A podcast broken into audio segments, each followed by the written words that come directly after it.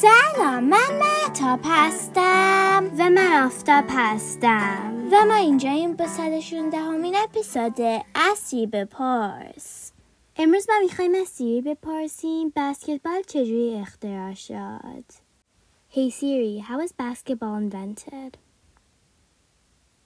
Here's what I found from ThoughtCo.com. James Naismith, November 6, 1861 to November 28, 1939, was a Canadian sports coach who, in December of 1891, took a soccer ball and a peach basket into the gym at the Springfield, Massachusetts YMCA and invented basketball. سیر میگوید جیمز نیسمیث که یه مربی ورزش بود در سال 1891 با یه توپ فوتبال و سطل کوچیک بسکتبال را اختراع کرد. نکته جالب این که در سال 1936 بسکتبال برای اولین بار توی المپیک برگزار شد. این آخرین اپیزود فصل اول اسیری به پارس بود.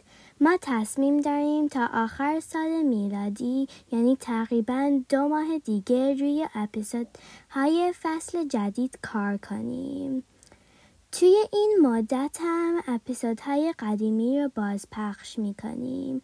لطفا اگر برای فصل جدید پیشنهاد دارین از طریق اینستاگراممون با ما در تماس باشین تا اپسود بعدی خداحافظ Hey Siri, play some music.